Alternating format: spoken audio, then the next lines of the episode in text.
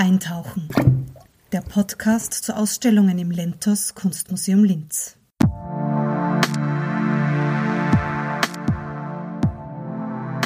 In unserer letzten Episode des Podcasts zur Ausstellung Transformation und Wiederkehr radikale Nationalismen im Spiegel der zeitgenössischen Kunst spricht die Leiterin der Lentos Kunstvermittlung Karin Schneider mit den Künstlerinnen Henrike Naumann und Nina Prader.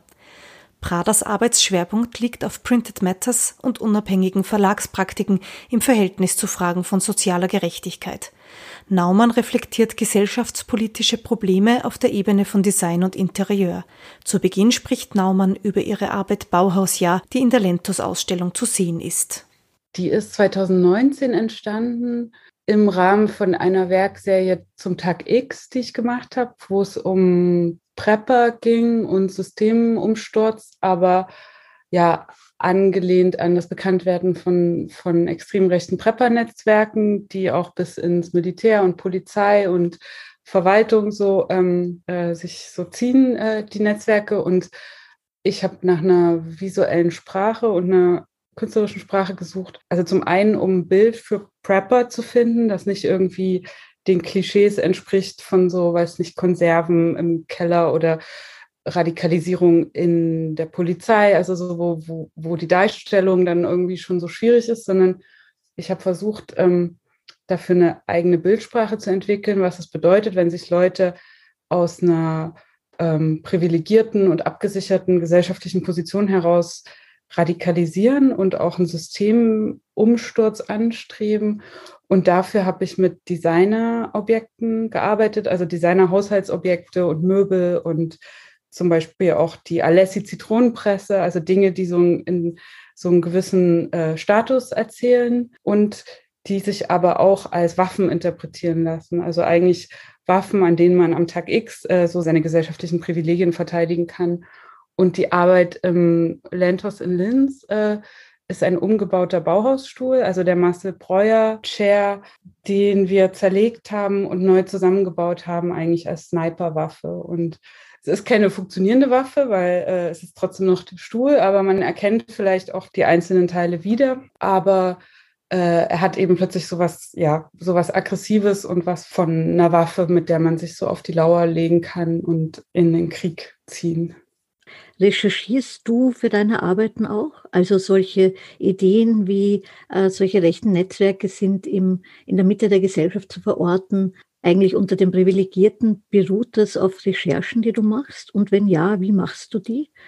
Ja, also ich recherchiere sehr viel und ähm, so eine Mischung aus, also wirklich Zeitdokumente, also was gerade auch in der Presse besprochen wird, was gerade an Büchern veröffentlicht wird, auch, also ja, viele Sachbücher und aber auch im Prinzip so historische Zeitgeschichte, also so Geschichte, die gerade erst historisch geworden ist oder die die wir noch erlebt haben und die jetzt neu verhandelt werden kann. Und, und da lese ich sehr viel, gucke mir aber auch Dokus an, gehe in Museen. Aber gleichzeitig fange ich immer, bin ich immer dabei, ähm, Objekte zu sammeln, weil die ganzen Informationen und Inhalte und auch Gedanken und Verbindungen, die ich herstelle, dafür brauche ich immer eine Übersetzung, also ein, eine ästhetische Übertragung, um dann auch den Gedanken irgendwie festzuhalten. Das heißt, ich gehe dann auch gleichzeitig irgendwie äh, auf dem Flohmarkt oder in äh, mein Lager und, und suche nach einem nach einem Objekt, das das erzählt oder einem Material oder bestimmten Formen und Farben und so über den Rechercheprozess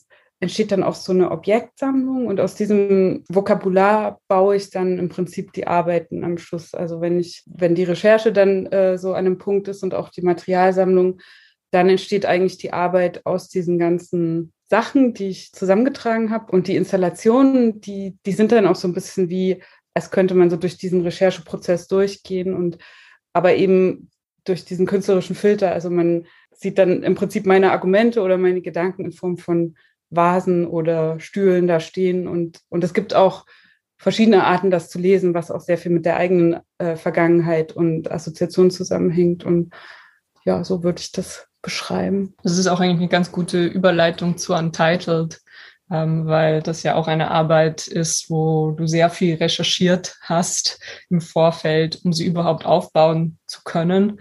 Und ähm, auch, also jetzt meine Aufgabe in dieser Publikation eher eine schriftstellerische und auch museumspädagogische vielleicht eher war, ähm, da einen neuen Kontext äh, festzuschreiben für diese Arbeit und seine vielschichtigen äh, Bedeutungen und Konnotationen.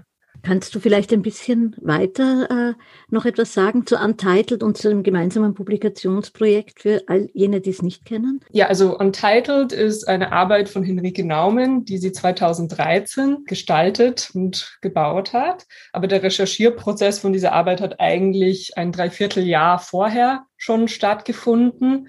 Und äh, diese Publikation ist ein zusätzliches äh, Mittel, um diese Codes und ähm, Informationen, die in den Objekten in der Arbeit zu sehen sind, äh, noch einmal genauer zu beleuchten und vielleicht auch ähm, einen anderen Rahmen, der sicherer ist, ähm, der so, wenn man die Arbeit einfach nur begeht, nicht möglich ist, ähm, zumindest auf einer ähm, gedanklichen Ebene herzustellen.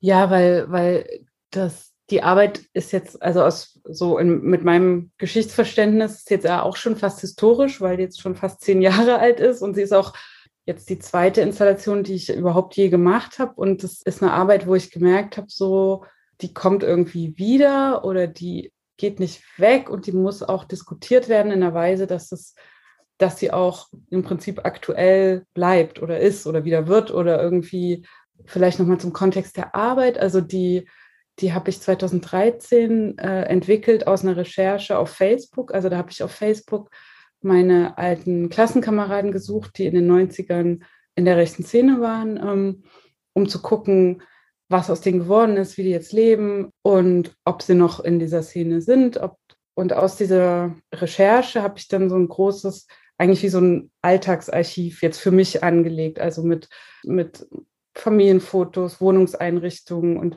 äh, genau, weil, äh, um es noch kurz zu sagen, so, ja, also die, die in den 90ern in der rechten Szene waren, sind es auch noch heute, aber sind, ja, haben Familien gegründet und äh, sind so in die Dorfgesellschaft so integriert. Und was mich interessiert hat, war, ähm, einen Umgang damit zu finden, auch mit dieser Realität, mit dieser verstörenden Tatsache und aber auch gleichzeitig eine Darstellung zu finden, die weil für mich ist klar, ich möchte jetzt nicht die Bilder ausstellen oder, oder irgendwie die Menschen, sondern eigentlich daraus ähm, was rausziehen, was sich so zeigen und diskutieren lässt. Und daraus ist, ist die Arbeit Untitled entstanden, wo ich diese einzelnen Interieurs nachgebaut habe. Und es ist aber eine sehr harte Arbeit. Also das sehe ich jetzt auch. Also so noch mehr, dass es, wie ich, wie ich 2013 mit der Verstörung und auch dem, also auch der Wut und auch diesem Wunsch eigentlich der Welt zu zeigen, was da passiert, ne? also was im Prinzip da für eine neofaschistische Normalität in der Gesellschaft ist, dafür eine, eine Sprache zu finden und das zur Diskussion zu stellen. Für mich war damals aber total klar, dass ich muss das genauso drastisch zeigen, wie ich das sehe, und zwar so möglichst direkt, weil sonst glaubt mir das ja keiner so. Und jetzt sind irgendwie fast zehn Jahre vergangen und es hat sich entwickelt in Deutschland, auch viel so zum Schlechten. Also das heißt, spätestens seit Chemnitz 2018 würden mir das vermutlich auch viele Leute glauben, wenn ich sage, da passiert was oder da gärt was in Sachsen, was dann auch überall äh, relevant wird in Deutschland und Österreich ja auch.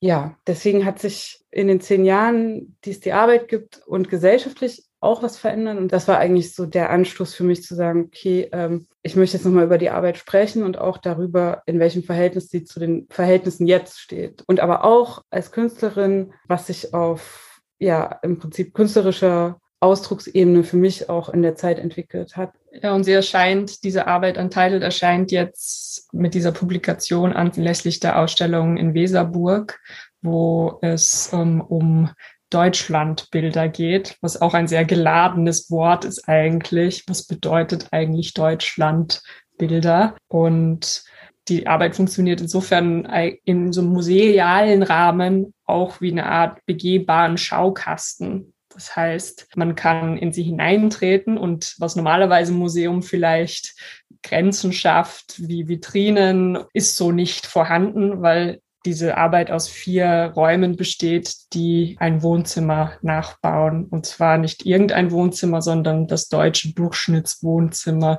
ähm, nach Jung von Matt. Und vielleicht kannst du vielleicht mehr dazu sagen.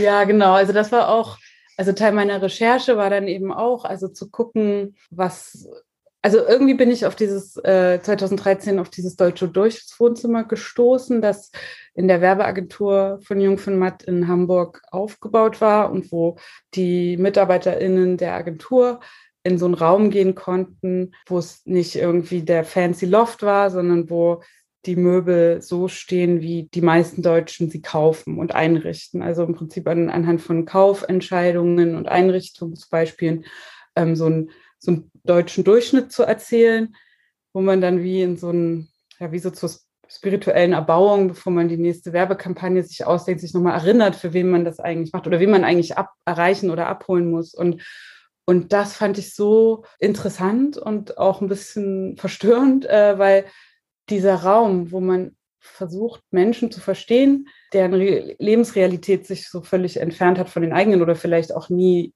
gleich war. Ähm, diesen Blick habe ich gemerkt, dass es, der hat was damit zu tun, wie ich jetzt auf meine alten Klassenkameraden und Kameradinnen blicke, ähm, die in einer sehr anderen politischen und ähm, gesellschaftlichen Realität sich jetzt befinden. Und ich will das besprechen und zeigen und angucken können. So. Und ähm, in, in, gewisser Weise ist dann meine Arbeit sowas wie so eine ganz harte, hartes Update dieses Raumes in der Agentur, weil ähm, ich habe Tapeten von da aufgegriffen, Möbel und habe es aber auch kombiniert mit den Dingen, die ich auf Facebook gesehen habe in Sachsen und daraus ja dann so eine, ja, so meine Version eines deutschen Durchschnittswohnzimmers gebaut. Und was vielleicht auch noch interessant ist für die Publikation, ist, dass ein großer Ansatz war äh, die Anleitung für den Aufbau des äh, Kunstwerks selbst. Also es gab eine Anleitung, wie man überhaupt diese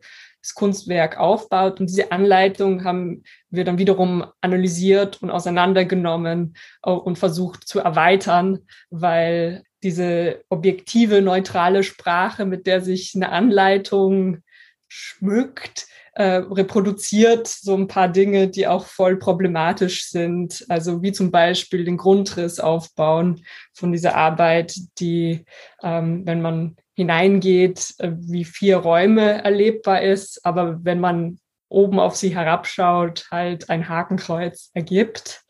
Ähm, und eigentlich soll diese Arbeit nicht so gesehen werden. Ähm, und durch einen Zufall und ähm, einem äh, Versehen, äh, einen räumlichen, ist die Arbeit so eigentlich präsentiert worden in der Vergangenheit. Und wenn man sich auch so die Choreografie anschaut, wie baue ich jetzt diese Arbeit zusammen?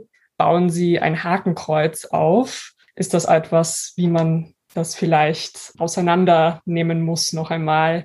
Ähm, was muss man vorher schon geleistet haben als Aufbauer, Zuschauer, ähm, als Besuchender, als Künstlerin, als Kunstvermittlerin, ähm, um mit dieser Arbeit umzugehen? oder dann auch in der Reflexion sind so ein paar Gedanken, die da reingeflossen sind. Ja, weil ähm, genau, also du hast es gerade schon, schon angedeutet, also dass die Arbeit eigentlich so gedacht war, dass man das Hakenkreuz nicht sieht, sondern im Kopf zusammensetzen muss. Das heißt, man steht eigentlich immer vor großen Wänden, vor Räumen, man sieht die Möbel, man läuft drumherum und irgendwann kommt der Moment. Es kann aber auch sein, der kommt nicht. Es kann sein, Leute mit irgendwie so einem tollen räumlichen Vorstellungsvermögen, die kommen rein und sehen das sofort. Und manche, ähm, als ich dieses erste Mal gezeigt habe, das war 2013 ähm, in Berlin, das war auch in einer Wohnung. Also es war sehr, äh, also so ein sehr intimes Setting, ähm, wo mir dann Leute so Tage später so eine Nachricht geschrieben haben, dass es jetzt gerade mit Schrecken verstanden haben, was was das macht oder was, es, was der Grundriss darstellt. Und, ähm, und 2018 war, war die Arbeit dann ähm, bei KOW zu sehen in Reaktion auf die Ausschreitungen in Chemnitz in der Ausstellung, wo sie auch dann so, ja, reagieren wollten und auch sehr schnell irgendwie so ähm, ein Statement setzen. Und ähm, da wurde die Arbeit gezeigt und aber eben in diesem großen, hohen Raum, wo man eigentlich, wenn man reinkommt, dann direkt da drauf guckt. Und eigentlich das Subtile von der Arbeit, falls es überhaupt jemals subtil war, aber das um die Ecke gedachte, äh, da nicht mehr ist, sondern man eigentlich das direkt in, in die Fresse äh, bekommt. Und, und, ähm, und das war, das war ganz krass, weil ich habe dann gemerkt, so, okay, ja, irgendwie ist das mit Chemnitz auch so ein bisschen so. Also so eine Sache, wo das alles nicht mehr wo man das nicht mehr irgendwie so zusammensetzen muss oder wissen oder recherchieren, sondern wo sich es eigentlich irgendwie sehr deutlich zeigt. Und für mich war dann in gewisser Weise mit dieser Ausstellung die Arbeit so ein bisschen wie so abgeschlossen. Also so, als hätte die ihre, ihren Dienst getan, weil jetzt muss sie gar nicht mehr so drastisch sprechen oder so. Und, und, äh, und gleichzeitig war es dann aber auch sehr da und ähm, ist natürlich jetzt auch ähm, da im, in Bremen in dem Museum Weserburg ausgestellt. Das heißt, die Arbeit hat aus meiner Perspektive, dachte ich, ihre Arbeit getan, aber gleichzeitig ist sie ja auch immer noch da. Und da merke ich, diese Arbeit ist eigentlich so eine krasse Einladung zum Gespräch, das aber auch nicht abreißen darf. Also wo ich auch als Künstlerin merke, so, da kann man nicht einfach so ein Hackkreuz hinstellen und äh, weiterziehen, so, sondern das ist was, was besprochen werden muss und auch besprochen bleiben muss und wo auch die Reflexion darüber immer wieder aktualisiert werden muss. Und da ja, war ich sehr froh, dass Nina, auch dass du das äh, mit mir äh, gemacht hast, da im Prinzip in so ein Gespräch zu gehen und auch dieses Manual zu zerlegen. So, weil als wir dann gemeinsam das Manual, das Aufbaumanual angeguckt haben, habe ich auch selber einen Schreck bekommen, wie das eigentlich so bürokratisch diese Arbeit zusammensetzt, weil das eine ist eben die Kunst, so wie man sie dann als Besucher, Besucherin im Museum sieht, aber die Bedingungen, wie das da hingebaut wird, sind dann manchmal ja sehr ähm, unromantisch und in dem Fall eben auch sehr bürokratisch. Und wir haben auch, also neben dieser Anleitung haben wir dann auch ähm, ein weiteres Werkzeug angewendet an der Arbeit und auch im Gespräch, nämlich ähm, ein Arbeitsblatt, äh, das sozusagen drei Schritte formuliert, äh, wie man gegen Rechtspopulismus vorgehen kann. Nämlich im ersten Schritt das Problem zu benennen, im zweiten Schritt die Situation einschätzen und drittens äh, eine Entscheidung zu treffen, wie will ich damit umgehen jetzt. Ähm, und mit diesem Apparat haben wir dann versucht, einerseits äh, die Geschichte von dieser Arbeit ähm, festzulegen ähm, und dann auch äh, vielleicht die Zukunft oder die Bedeutung von dieser Arbeit jetzt ähm, überhaupt zu benennen oder überhaupt, was braucht es noch? Ähm, und das ist so der zweite Teil von dieser Publikation, äh, wo unterschiedliche Aspekte von diesem Manual nochmal hervorgehoben werden ähm, äh, in der kommentierten Anleitung. Also welches zusätzliche Werkzeug braucht es noch, ähm, welchen Schutzrahmen ähm, und von dem, was eh schon da ist.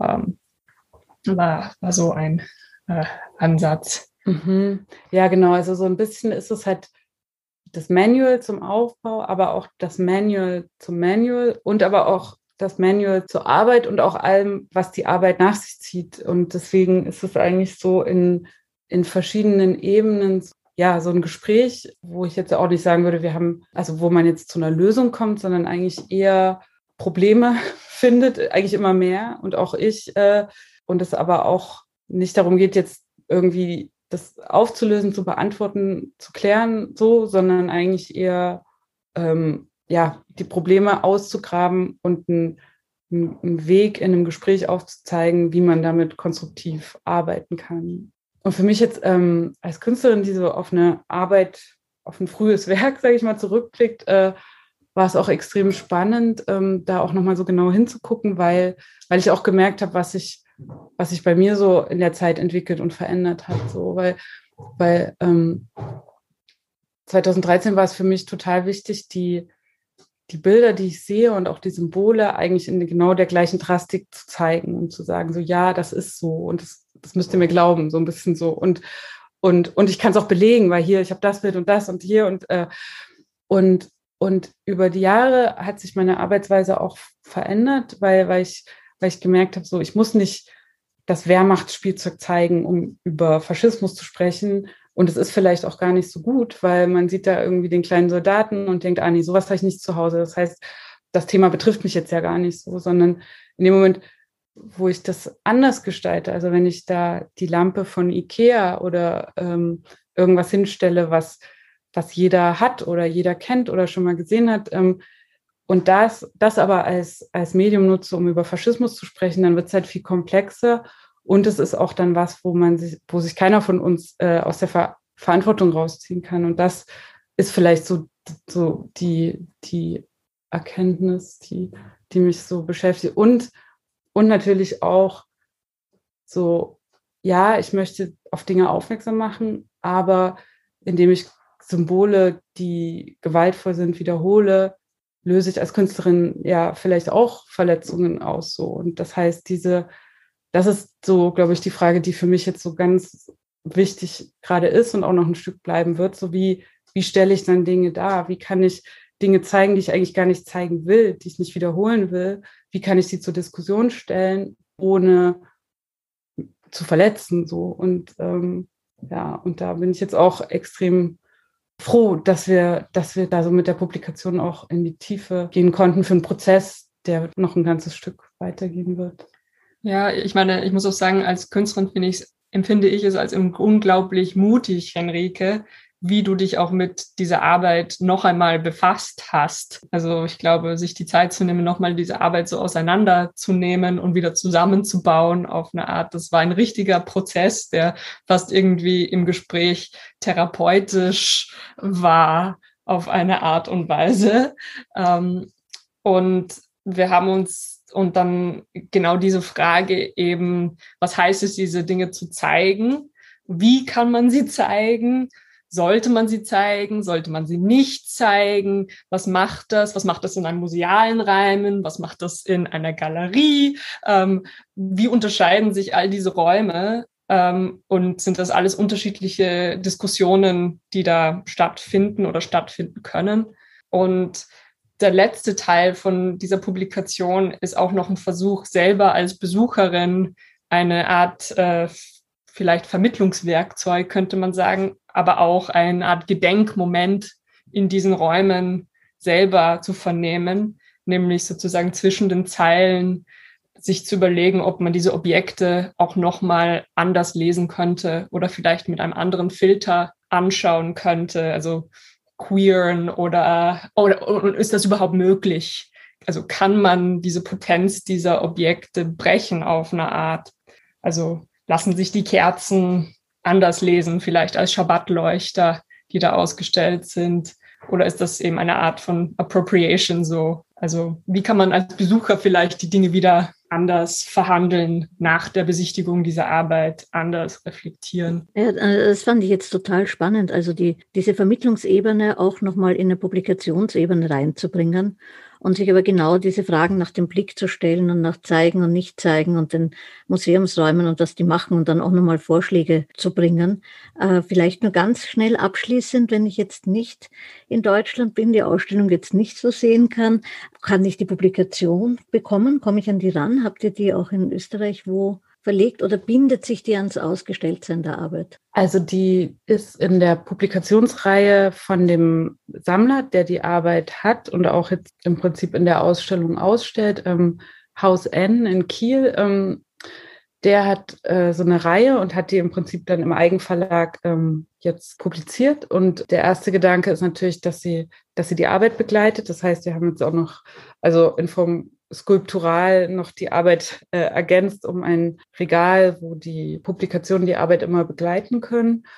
Und das Konzept der Reihe ist, dass die Publikationen alle nur verschenkt werden dürfen. Und ähm, ich kann jetzt nicht genau sagen, auf welchem Weg, aber wir kriegen die auf jeden Fall nach Österreich, da eine Kiste. Aber sie ist auch ähm, online zu finden, ähm, eben über ähm, Haus N, kann man sie als PDF runterladen, was, was nicht dieselbe Intimität hat jetzt gerade bei dieser, bei diesem schwierigen Themenkomplex ähm, aber trotzdem auf einer Informationsebene natürlich sehr direkt ist und ähm, die Möglichkeit gibt, sich zu informieren. Aber was vielleicht auch noch sehr wichtig einfach hervorzuheben ist, dass diese Arbeit auch aus deiner Recherche zu diesen NSU-Tätern äh, und was übrig davon geblieben ist in Orten wie Zwickau zusammenhängt. Also dass darauf diese Recherche eigentlich auch passiert und dann auch einfach in dieser Entwicklung von Hate Crimes äh, über den letzten Jahren, die einfach gefühlt sich immer mehr summieren oder sichtbarer werden in der Gesellschaft auf eine Art von Halle, Hanau, bis hin zu den USA ähm, mit der Stimmung des Kapitols. Ja, das, das fand ich jetzt echt nochmal total wichtig, weil das resoniert so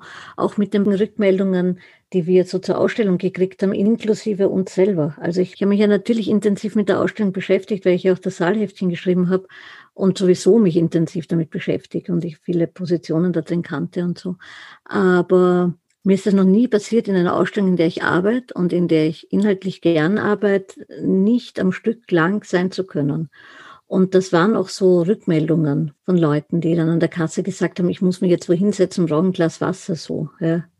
Das ist halt das, was ich so wichtig finde und aber, also was auch immer schwierig ist oder auch schwierig bleibt, so, weil die Räume, die Museumsräume können dann halt Räume sein, wo man sind ja sowieso Räume, wo man was so gesellschaftlich ausprobieren kann, was woanders nicht geht oder was, was eher auch dann so eine Simulation oder eine Fantasie oder ein Experiment sein kann, wo man sich so in was reinbegibt und aber gleichzeitig sich auch wieder so rausretten kann. Und, und man kann dann aber auch eben mit so einer Ausstellung, wie, wie, wie ihr sie gemacht habt, oder mit so einer Arbeit, die jetzt in Bremen steht, halt Räume schaffen, in denen man sich so, die extrem verunsichern oder die alles so instabil werden lassen und wo man eigentlich dann sehr arbeiten muss und auch sehr kämpfen muss, um da irgendwie heil wieder rauszukommen oder um und man vermutlich vielleicht auch verändert rauskommt. So. Und in gewisser Weise ist das aber auch dann das Potenzial, das wir in diesen, mit diesen Räumen haben. So. Und wo, wo es aber auch immer wieder ist, das so gegen zu checken und auch verantwortlich irgendwie den Rahmen zu finden. Damit beschließen wir unseren Podcast zu Transformation und Wiederkehr radikale Nationalismen im Spiegel der zeitgenössischen Kunst. Die nächste Reihe ist für die Ausstellung Female Sensibility, feministische Avantgarde der Sammlung Verbund geplant, die am 23. September eröffnet wird. Bleiben Sie interessiert, wir freuen uns, wenn Sie wieder zuhören.